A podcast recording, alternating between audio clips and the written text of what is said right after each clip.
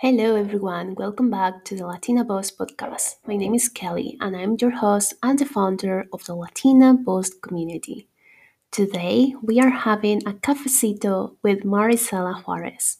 Welcome, Mari. Thank you so much for joining us today. And tell us a bit more about yourself. Sure. So, thank you for having me on this wonderful show. I'm excited to be a part of it. Uh, so, like you said, my name is Maricela Juarez, but I go by Mari, um, both in my personal and professional life. Um, it just makes it easier for everyone to remember. And I am a first generation Mexican American. Um, my parents are from Mexico, specifically Guanajuato, and they moved here um, in the early 20s, and then they had me. Um, and I grew up in a very small town in Pennsylvania. And then I ended up going to Temple University uh, in Philadelphia, Pennsylvania to study international business with a minor in marketing.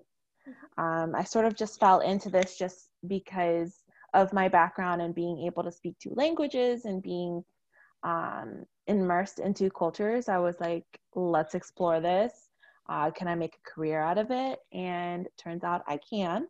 Uh, so I was hired um, with the Chamber of Commerce for Greater Philadelphia for about six years.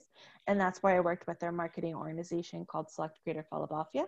Basically, the point was the point of the organization was to bring international and domestic companies to establish their business in Greater Philadelphia so I was able to work with a lot of different foreign diplomats. I was able to meet the president of Chile at the time, um, which is incredible. Yeah. And then after COVID started hitting, I was furloughed in April of 2020, and then the company was dissolved in June of 2020. Hmm. And during the furlough, to now, I work with a group called the Furlough Network, um, which is a group of professionals in the US looking to help those who have been furloughed or laid off and navigate that scary new world and to kind of guide them through the process of okay, I'm furloughed. How do I get unemployment? What steps should I do? Do I need to update my LinkedIn resume? I don't know how to begin job searching after 20 years of working with the same company.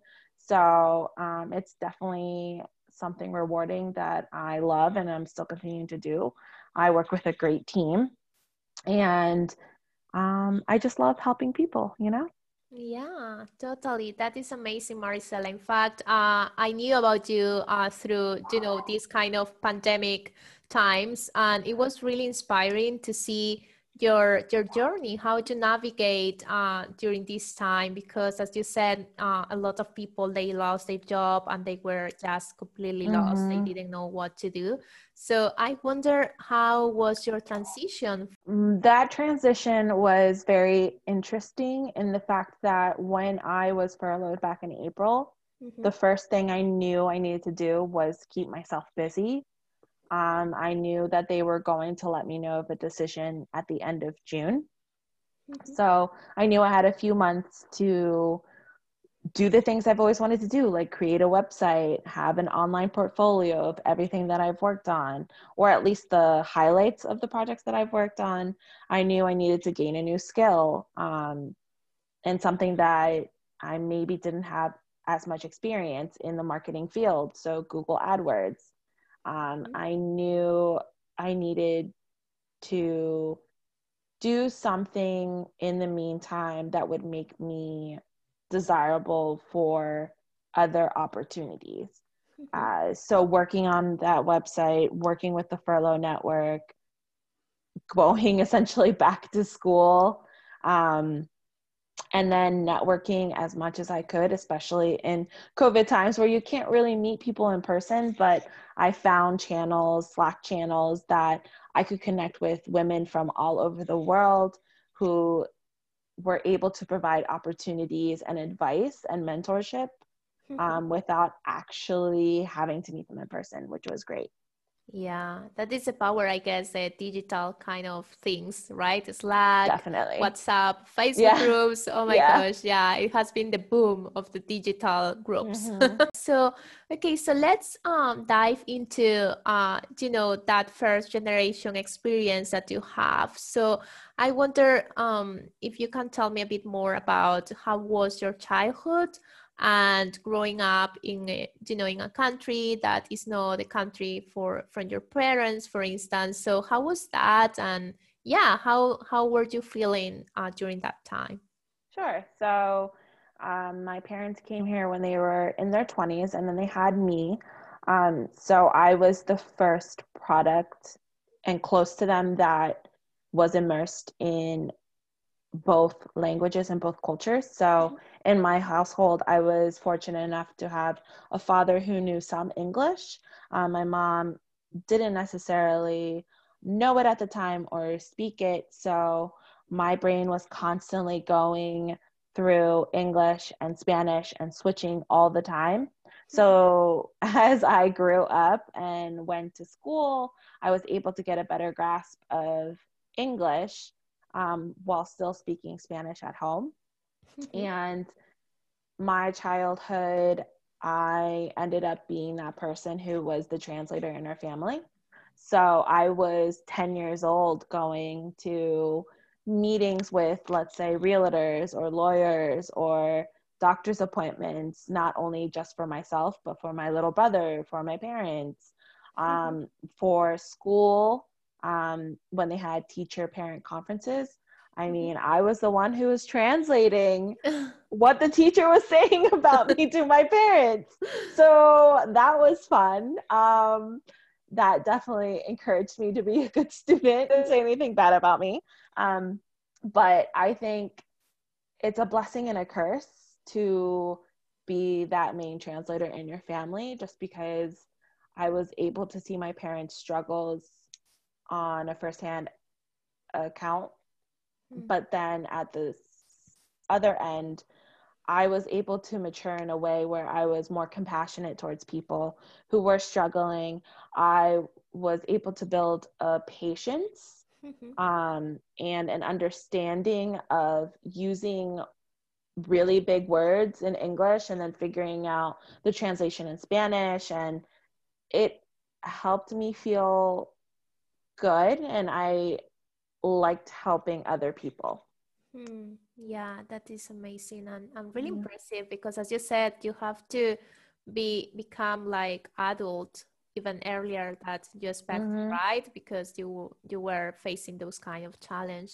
Yeah, and and then I guess during you know your your studies, you were or even now your career, so you you had faced uh, imposter syndrome uh, at some point in your life. Mm-hmm. So I wonder if you can give us like some examples on how you overcame uh, those kind of challenge.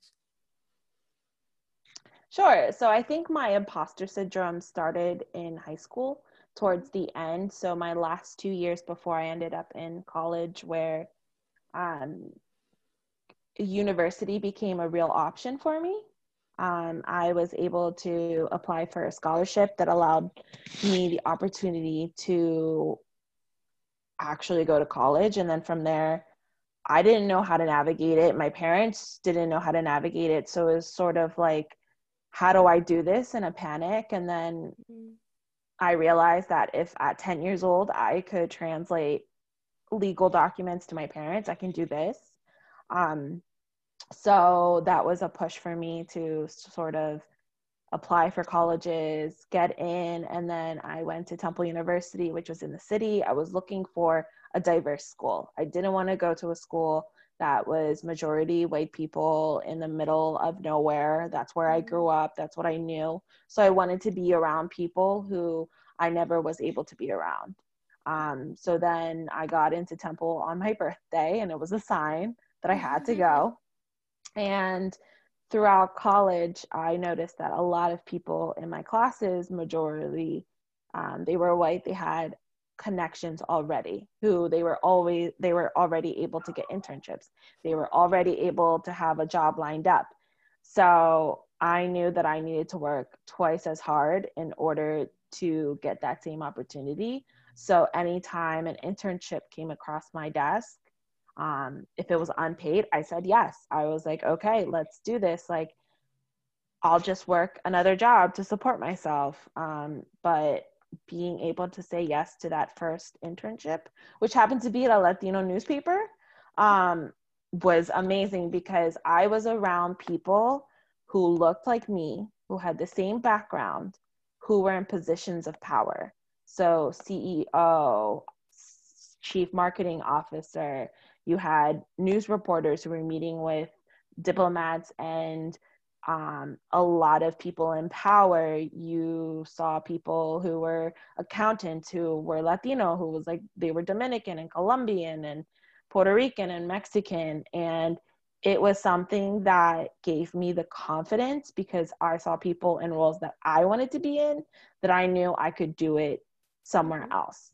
Mm-hmm. So I think being able to see someone in a position of power that looked like you and that speak like you and who struggle with switching between languages or struggle with English um, because sometimes we forget words in English, but we know them in Spanish, mm-hmm. or we forget words in Spanish and we know them in English. And it's like a little panic in us that is like, oh my God, what am I doing? Like, can I do this? But being and seeing someone who, again, just was me, but mm-hmm. older in that position helped me realize that I could do it in a company that maybe had a majority of white people who didn't really understand me, but I could carry myself in a way where I was professional and they wanted to seek me out because of the skill set that I had, mm-hmm. not the connections that I had.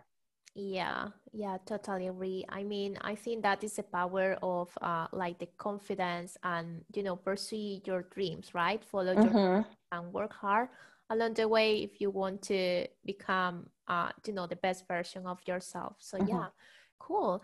So i wonder you know because during this time uh, you have a really you know uh, large long career in terms of uh, marketing and how you have built your marketing skill set you know during your degree and then professionally during your experience time as well. So i wonder how you set some boundaries at work uh, and also in your daily life to make sure that you don't end up burning out?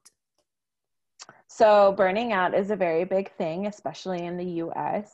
Um, we have a habit of working 70 hours a week, not taking our vacation time, and then quitting our jobs because we just can't do it anymore. So, one thing that I knew I needed to establish was if my bosses or if other people were emailing me after the business hours of let's say from eight to six o'clock um, i would make it a point that if it was not an emergency um, if it was not something that we're losing thousands to millions of dollars or someone is hurt i'm not going to answer the email until the next morning. It can wait. And that is something where i established it a year or two into my career where I found that I was working from 7 a.m. to 8 p.m.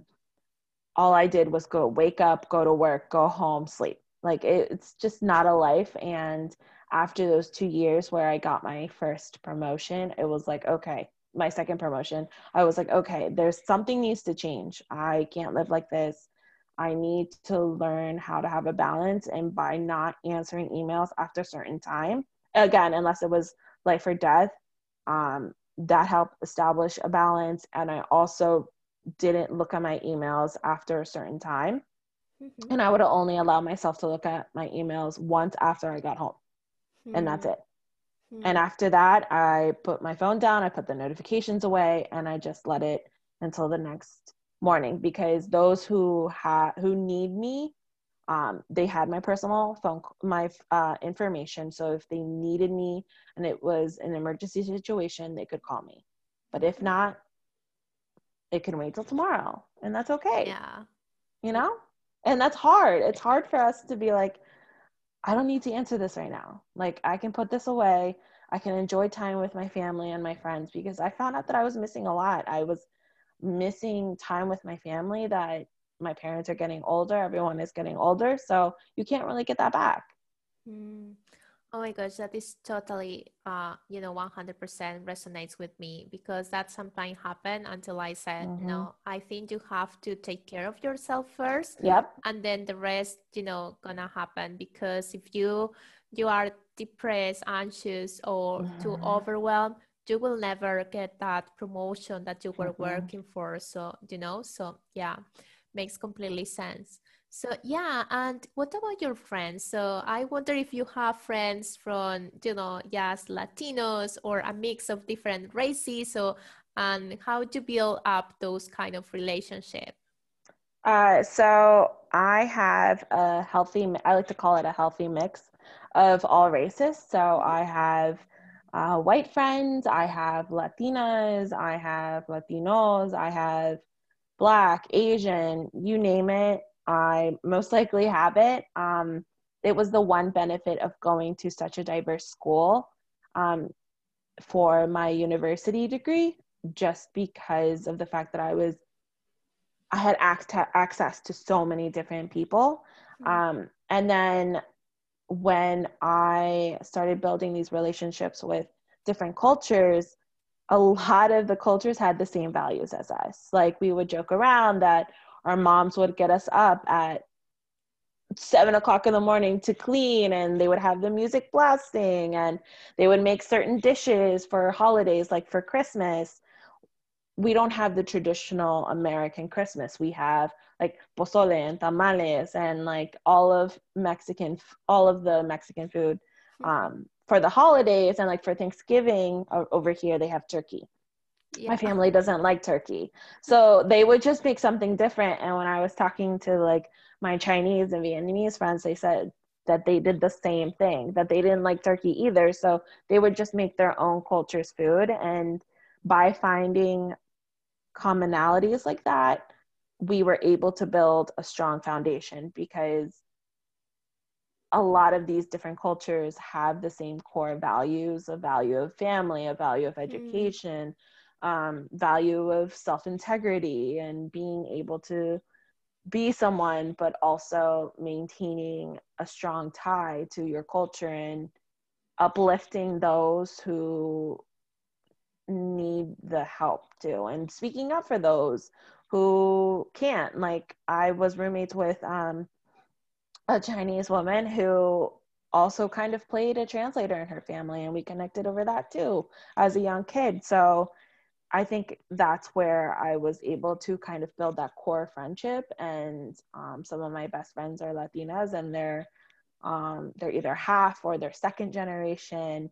And it's just interesting to see how I'm a first generation and let's say a second generation, and they understand Spanish but they don't speak it, or they have never spoken it, or um, they throw it into their everyday language. And it's mm-hmm. um, just so interesting that I'm able to share my culture and they're able to share their culture. And it's just an appreciation for people's backgrounds and a respect um, that you definitely need to have when making friends overall. Yeah, indeed. Yeah, in fact, I think that is the power of the diversity, right? That yeah. that helps you to to learn from each other, educate others, and at the end of the day, make the difference, and you know, build up a like, like a kind of open mind in society, yes. right? To close this uh, lovely session, so I wonder uh, what could be like your tip or advice to leverage our Latino culture wherever we go? I think uh, one thing that you should uh, leverage when walking into um, a world that you may not be familiar with is being able to have that confidence that even though you're different, that doesn't mean it's bad. And people are very interested in different and having that ability to be open and to have conversations and to share your culture with other people i think people they really respect that and i've experienced a lot of those who may have not asked it in the correct way, but I have responded in a respectful and educational way where they're like, oh, I didn't know that. And then from there, we've built a relationship. Mm-hmm. Um, and taking your values with you, like from like as a little girl, my parents have always told me, ponte las pilas. Like that is just a phrase that has stuck with me where like where you can't do it anymore, you feel like you gotta give up, you just get that extra momentum and just keep going because I mean, you have no other option but to keep going. Like you need to mm-hmm. believe in yourself and have the hope where you can keep going and going past these hurdles because you never know who's behind you and or who's in front of you looking at you. And by breaking each of those glass ceilings you help generations um, who are going to come after you go through less hurdles um, than you did. And i think that's very powerful. Yeah indeed. Oh thank you very much maricela for this lovely session. Um, we're gonna be publishing a blog post so we're gonna uh, share with our followers your details. But obviously uh, if you would like to to say where they can find you to get some kind of you know mentoring uh, and get in touch with you sure. great. Mm-hmm. okay you can uh, visit my website um, maricelajuarez.com mm-hmm. um, it's my first name and my last name com and I have my email there. Uh, you can also submit a form. I am more than willing and happy to talk to anyone who wants to know more about what I've done and who I've connected with and what I'm currently doing. Um, mentors have been such a value in my life, and if I can help one person, I would love to. Oh, lovely. Thank you very much, Maricela. It has been really great to talk to you. And yeah, so we're gonna be in touch online. and when I can Definitely. go to the US, I will be able to meet you in person. So thank you very you, much, Maricela. You have a home here. it's lovely to meet you. Thank you very much.